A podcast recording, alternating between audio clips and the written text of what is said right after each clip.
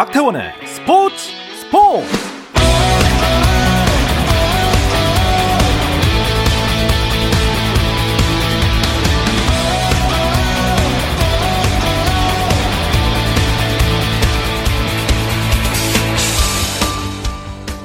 스포츠가 있는 저녁 어떠신가요? 아나운서 박태원입니다.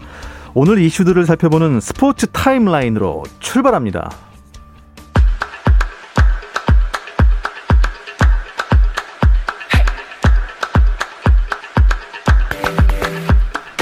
프로야구 KBO 리그 경기 상황부터 보겠습니다. 아, 삼성의 상승세가 무섭습니다. 어제 SSG를 상대로 완승을 거두고 3위를 지킨 삼성인데요. 오늘은 어떨까요?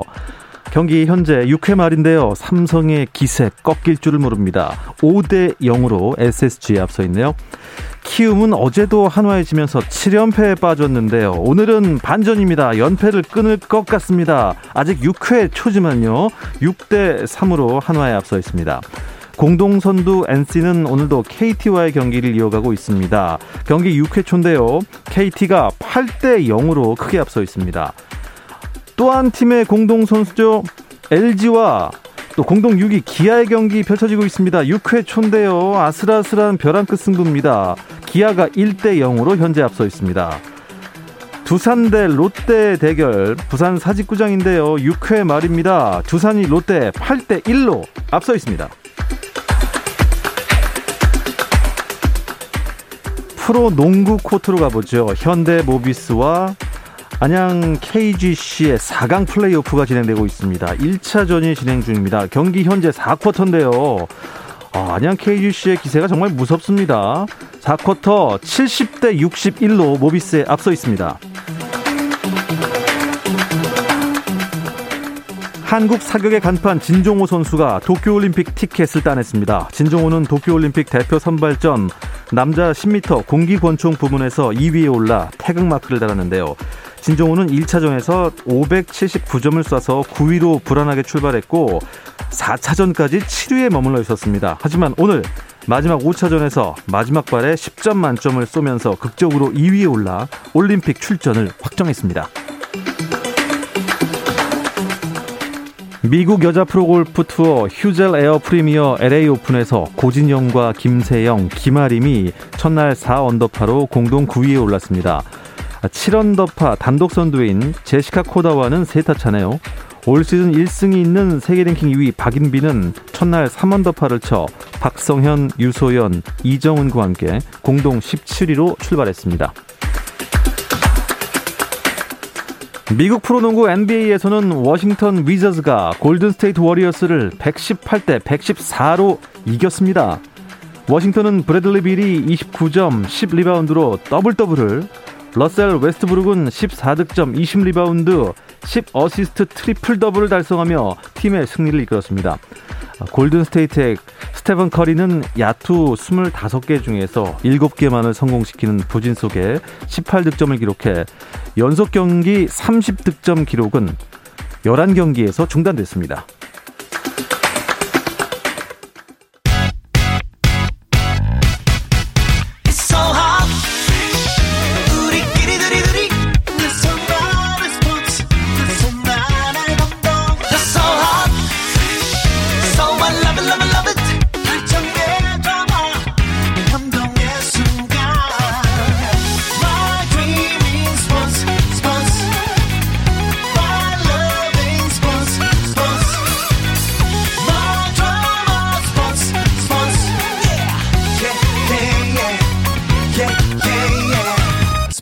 스포츠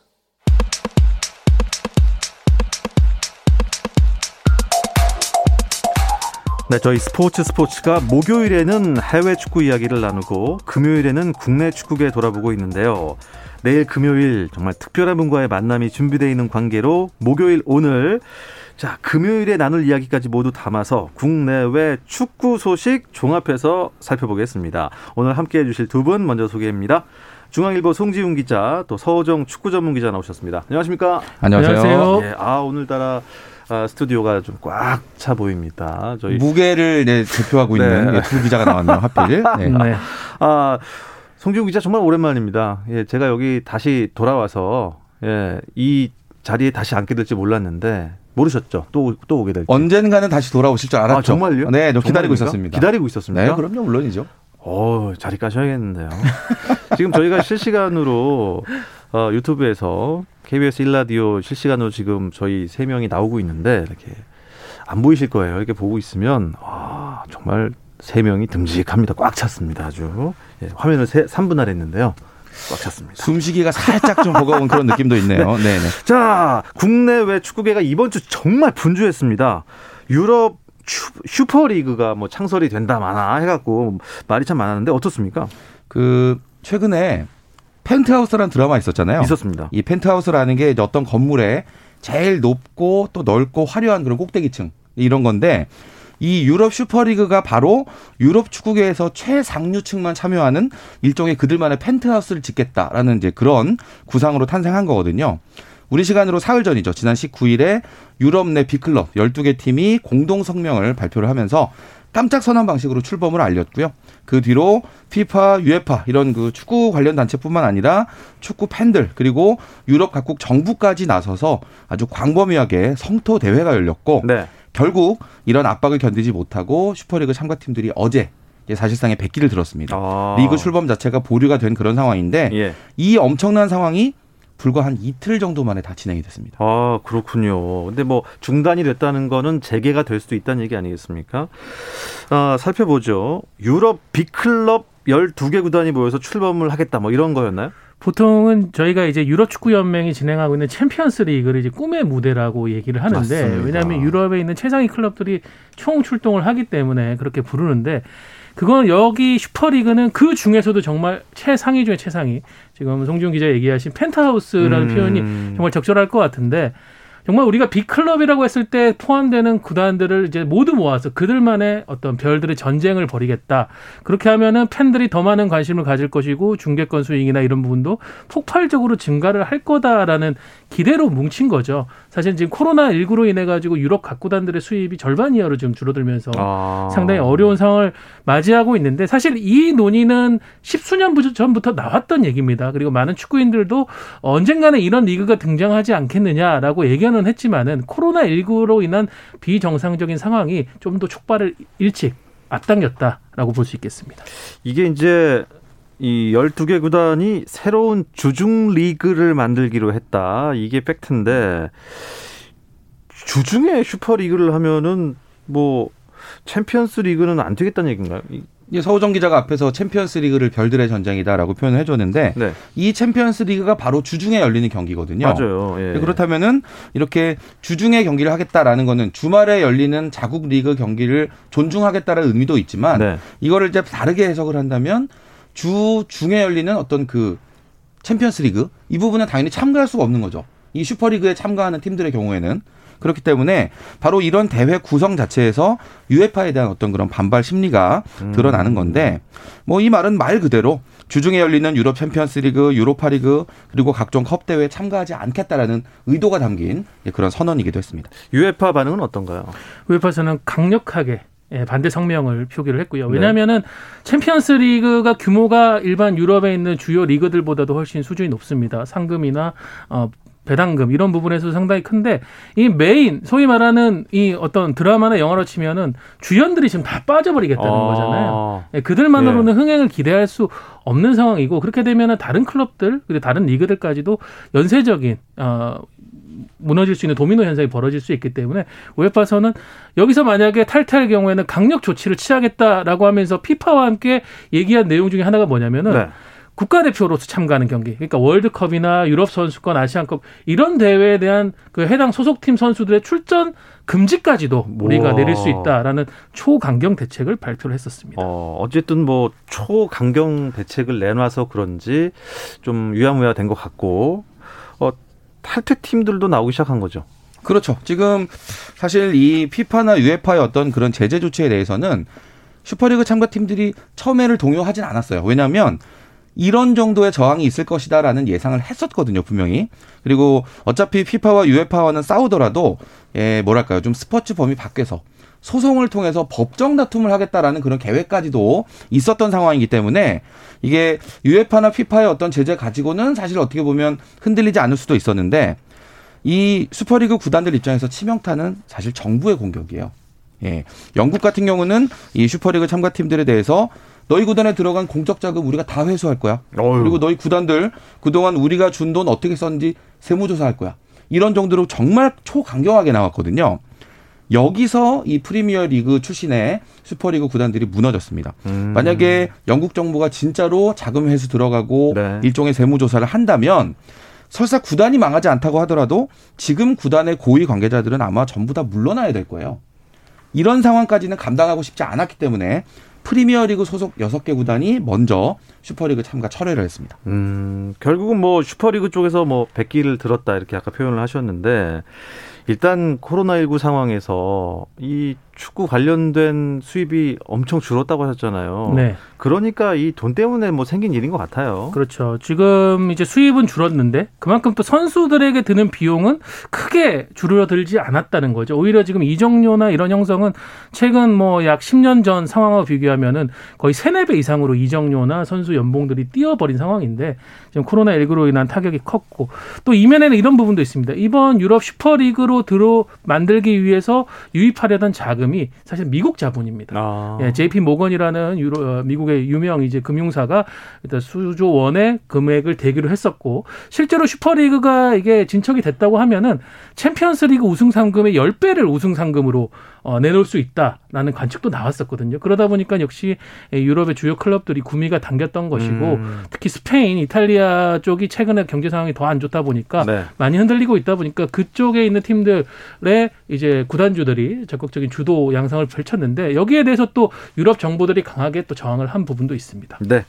뭐 이 일 때문인지 아닌지는 모르겠습니다만 엊그제 유럽 축구 연맹이 챔피언스 리그 뭐 팀 수를 늘린다 이렇게 개편한 것 같아요. 유에파가 이 슈퍼리그 출범 선언 이후에 이제 챔피언스리그 개편안을 발표를 했는데 일단 그 핵심은 파이를 키워서 수익을 더 늘리겠다라는 거예요.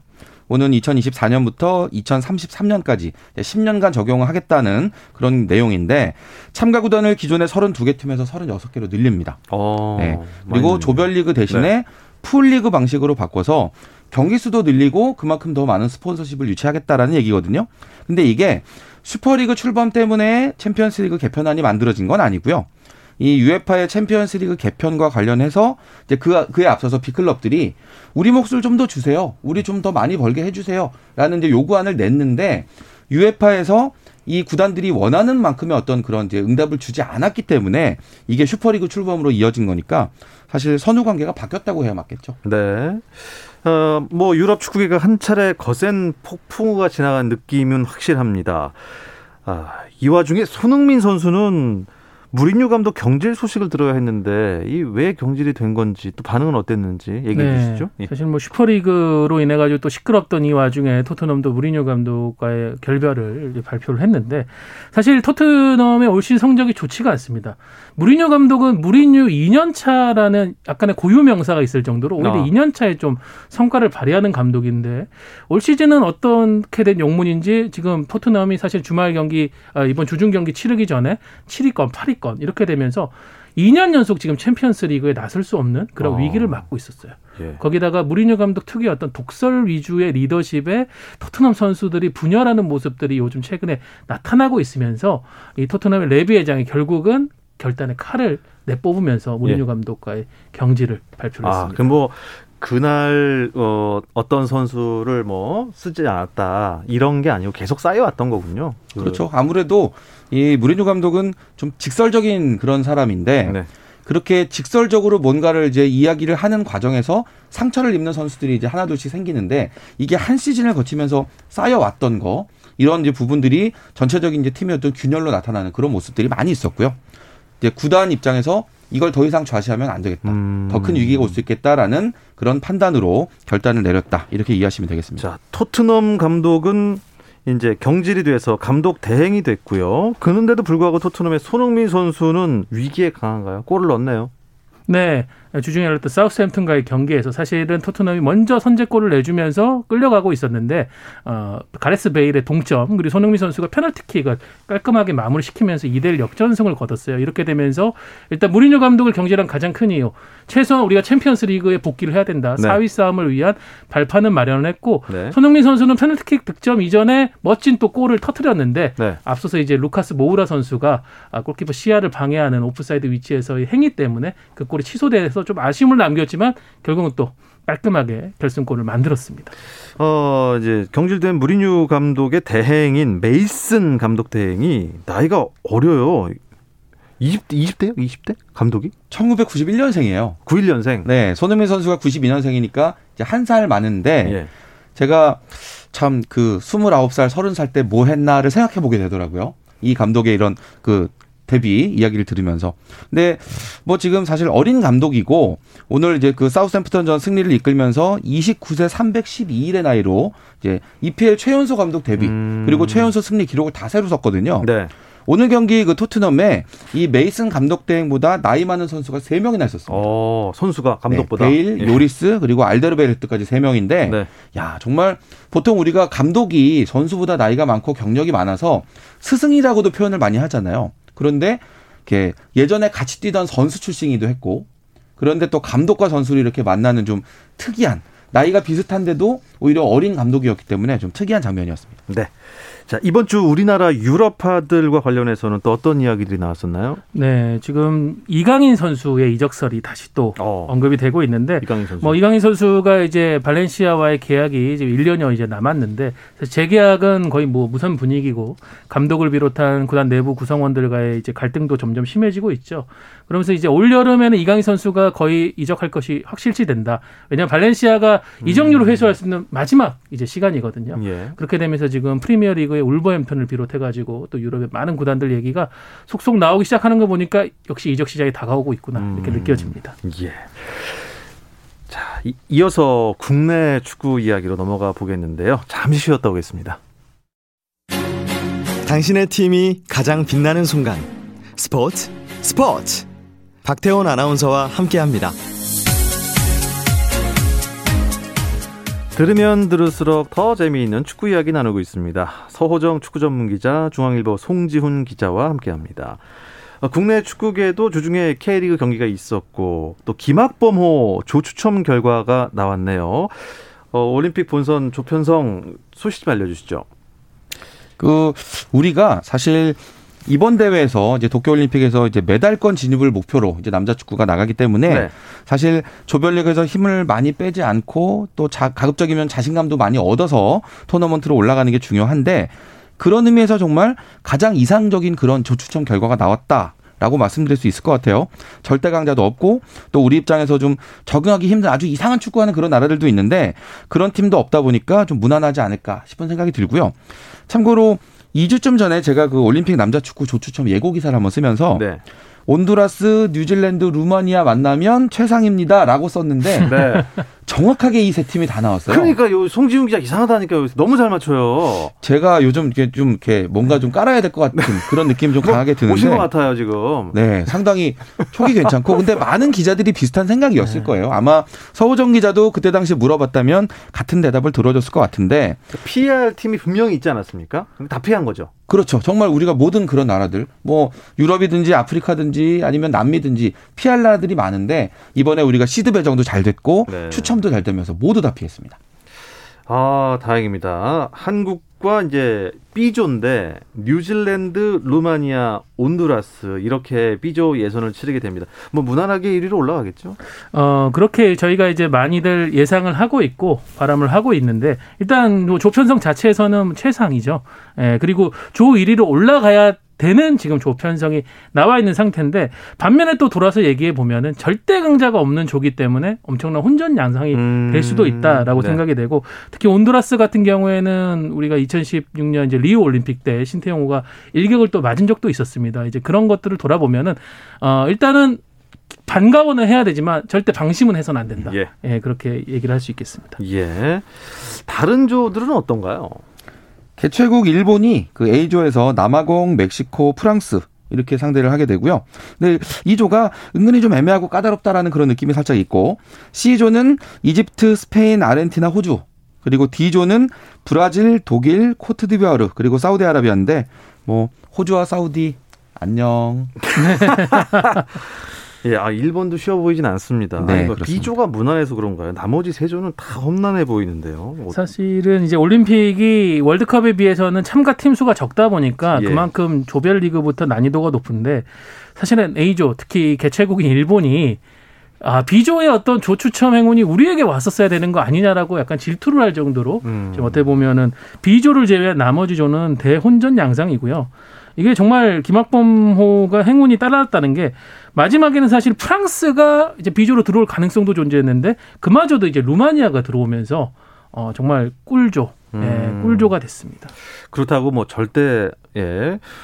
아, 뭐 마음 놓고 있어서는 안 되겠습니다. 아, 물론이죠. 예. 네. 그런데요. 이 A, C, D조, B조를 제외한 모든 팀은 그냥 다 죽음의 조처럼 보이는 건 기분 탓인지 모르겠습니다. 아, 본격적인 김학범호 준비에 들어가게 되죠. 최종 엔트리는 언제쯤 발표할까요? 이제 6월에 이제 우리 A 대표팀이 그 카타르 월드컵 아시아 2차 예선을 할 때 우리 올림픽 팀은 이제 평가전을 하거든요. 이제 그 평가전을 통해서 마지막 이제 실전 담금질을 해보고 네. 그 결과에 따라서 최종 엔트리를 발표를 할 텐데 일단 뭐 상대 팀이 지금 나왔으니까요. 일단 그 세 팀의 장점 단점 음. 좀 차분히 짚어보는 게 필요할 것 같고 그 축구협회 직원들이 영상 분석실을 비디오방이라고 불러요. 아, 예. 근데 아마 당분간은 네. 김학범 감독이 비디오방에서 발견되는 일이 많을 것이다. 아, 네, 그 방에 불이 밤늦게까지 켜져 있을 것이다. 계속 영상을 네, 보면서 이렇게 말씀드릴 수 있겠습니다. 연구를 하셔야겠군요. K리그 얘기로 넘어가 보죠. 화요일과 수요일 이틀 동안 K리그 1 11라운드 6경기가 있었습니다. 결과 정리해 주시죠. 네, 우선 광주가 강원 원정에서 1대 0 승리를 거뒀고요. 어, 포항은 수원 FC를 홈에서 꺾으면서 리그 3연승에 성공을 했습니다. 가장 관심을 모았던 울산과 전북 네. 2위와 1위의 빅매치였는데 치열한 승부였지만 0대 0 무승부로 아, 끝나면서. 일단 두 팀 간격은 6점 차를 유지를 했습니다. 제주는 홈에서 서울 꺾고 역시 3연승 성공. 성남이 올 시즌 단 한 번도 1점 이상, 그러니까 2점 이상의 어떤 실점을 허용하지 않았던 팀인데 인천에게 최하위 인천에게 무려 3실점을 허용하면서 1대 3으로 패했고요. 와. 대구가 수원에서 홈에서 1대 0 승리를 거뒀습니다. 예, 어, 울산 대 전북 정말로 그 지난주에도 막 기대를 했었거든요. 이 경기 볼만하다 1, 2위. 예, 창과 방패냐 이러면서 했는데 결국 무득점으로 끝이 났습니다. 뭐 제가 경기를 다 못 봤어요. 뭐 치열했나요? 어땠습니까? 일단은 이 두 팀의 승점 차가 6점 차였잖아요. 네. 그렇기 때문에 만약에 울산이 이기면 이게 3점으로 확 좁혀지고 반대로 전북이 승리를 할 경우에는 그쵸. 9점 차까지 벌어지면서 예. 어떻게 보면 우승 레이스가 살짝 좀 시들해질 수도 있는 그런 중요한 승부였기 때문에 이 두 팀이 다 조심스럽게 경기 운영을 할 수밖에 없는 그런 상황이었고 그럼에도 불구하고 상당히 치열했었다. 라는 그런 말씀 드릴 수 있겠고요. 양 팀이 이렇게 승점 한 점씩 가져가고 그냥 끝난 이 결과는 두 팀 모두에게 좀 팬들에게 아쉬운 결과일 것 같습니다.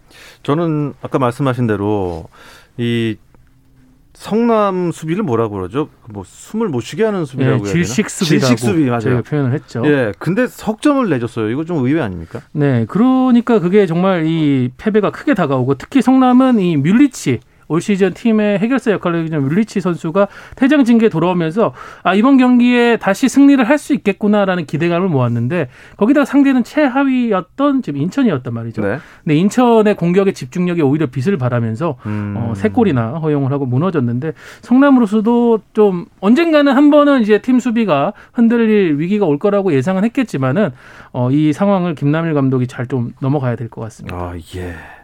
자, 이렇게 해서 팀 순위에는 좀 변화가 있습니까? 일단 지금 모든 팀들이 다 11경기씩을 했어요. 네. 이제 한 라운드를 돌면서 한 바퀴 돌았네요. 네, 이제 서로에 대해서 탐색전을 마치는 그런 상황인데 일단 1위 전북입니다. 초반에 살짝 좀 흔들리는 모습이 있었지만 11경기에서 승점 27점. 역시 여유 있게 선두를 네. 달리고 있고요. 울산이 21점, 6점 차 2위고 끈끈한 제주가 아. 예, 일부 복귀하자마자 승점 18점 3위. 그러니까요. 1라운드 아주 괜찮게 통과를 했습니다. 부진했던 포항이 4위 승점 17점으로 올라오고 있는 중이고요. 5위 수원과 6위 성남이 나란히 15점인데 아무래도 성남이 기대 이상으로 잘해주고 있다라는 평가죠. 7위와 8위 광주와 대구가 13점씩인데 광주가 이게 생각보다 괜찮은 팀이다라는 평가가 많고요. 9위 서울과 10위 강원 나란히 12점씩인데 이 두 팀은 지금 예상보다 많이 부진해요. 네. 네, 좀 분발이 필요한 상황이고 예. 수원 FC가 승점 9점 최하위인데 아무래도 좀 조직력을 가다듬으면서 자신 자신감도 끌어올려야 되는 그런 상황입니다. 그렇군요. 어, 그래도 수원이라는 이름을 가진 팀이 두 팀이나 있네요. K리그 1에요. 아, 주말 동안 바로 12라운드가 이어집니다. 이제 한 바퀴를 돌았으니까 더 이상의 탐색전은 없다. 일정이 어떻게 되죠? 네, 일단 토요일에 포항과 제주, 어, 광주와 대구, 강원과 전북의 경기가 열리고요. 일요일에는 인천과 울산, 수원 FC와 서울, 어, 성남과 수원 삼성의 경기가 열립니다. 어, 제주와 포항이 맞나요? 이게 승점이 차이가 거의 없지 않나요? 그렇죠. 이, 일단 이 두 팀이 지금 제주가 18점이고 포항이 17점이니까 어, 말씀하신 대로 한 점 차 승부인데 포항은 K리그에서 가장 눈이 즐거운 축구를 한다라는 평가를 받는 팀이고요. 제주는 K리그에서 가장 끈적끈적한 축구를 해요. 눈이 즐거운 팀이 웃을지 아니면 끈적한 팀이 웃을지 저는 아주 상당히 기대하고 있습니다. 성남은 질식 수비를 하는데 제주는 어떻게 축구를 하길래 끈적한 겁니까? 아 이게 정말 뭐랄까요? 이렇게 어떤 팀을 만나도 일단 제주 그 스타일을 잘 유지를 하면서 네. 네, 수비 위주로 하면서 체력 위주로 하면서 전방 압박이 좋은. 어. 그러니까 어떤 팀들도 이 팀을 뚫기가 쉽지 않은 그런 팀 컬러를 잘 만들었습니다. 사실 이번 주에 서울과 경기를 봤을 때도 아 대단하더라고요. 이게 서울이 찬스를 잡았는데도 결국엔 골을 내주지 않더라고요. 2대 1로 이겼는데 글쎄요. 이번 주 포항과의 경기는 어떤 경기를 보여줄지 또 어떤 경기 주목하면 좋을까요? 개인적으로는 수원 FC와 서울의 경기를 추천을 드리는데 지금 서울이 리그 5연패 포함해서 공식전 6연패에 빠져 있습니다. 어, 주중에 박진석 감독이 아예 주축 선수들 다 빼는 선택을 했거든요. 어. 한 템포 쉬고 이제 주말에 모두 올인하겠다 이 각오인데 수원 FC도 지금 최하위에 있어서 물러설 데가 없잖아요. 급해졌어요. 그렇죠. 두 팀 다 지금 벼랑 끝 승부입니다. 이 경기 절대 놓치면 안 되는 경기인데 어떻게 전개될지 한번 지켜보시면 좋을 것 같습니다. 네, 4월 25일 이번 주 일요일 오후 4시 반에 벌어집니다. 수원 FC와 서울의 경기 여러분 놓치지 말아 주시기 바랍니다. 아, K리그 2 얘기 잠깐 나눠볼까요? 네, 지금 대전이 이제 치고 나가고 있어요. 7경기씩 했는데 15점 앞서 있고요. 그 뒤로 이제 승점 12점의 2위 전남부터 10점, 7위 부산까지 지금 6팀이 네. 2점 안에 묶여 있거든요. 상당히 치열합니다. 네. 이번 주 토요일과 일요일 K리그 1 12라운드 한 경기도 놓칠 경기가 없습니다. 자, 이야기를 끝으로 국내외 축구 이야기 마무리하겠습니다. 중앙일보 송지훈 기자, 또 서우정 축구 전문 기자 함께 했습니다. 고맙습니다. 감사합니다. 감사합니다. 자, 내일은요, 여자 농구 대표팀의 사령탑 전주원 감독과의 만남이 준비되어 있습니다. 레전드가 이끄는 여자 농구 대표팀의 현재와 미래 함께 들어보시죠. 내일도 저녁 8시 30분입니다. 박태원의 스포츠 스포츠!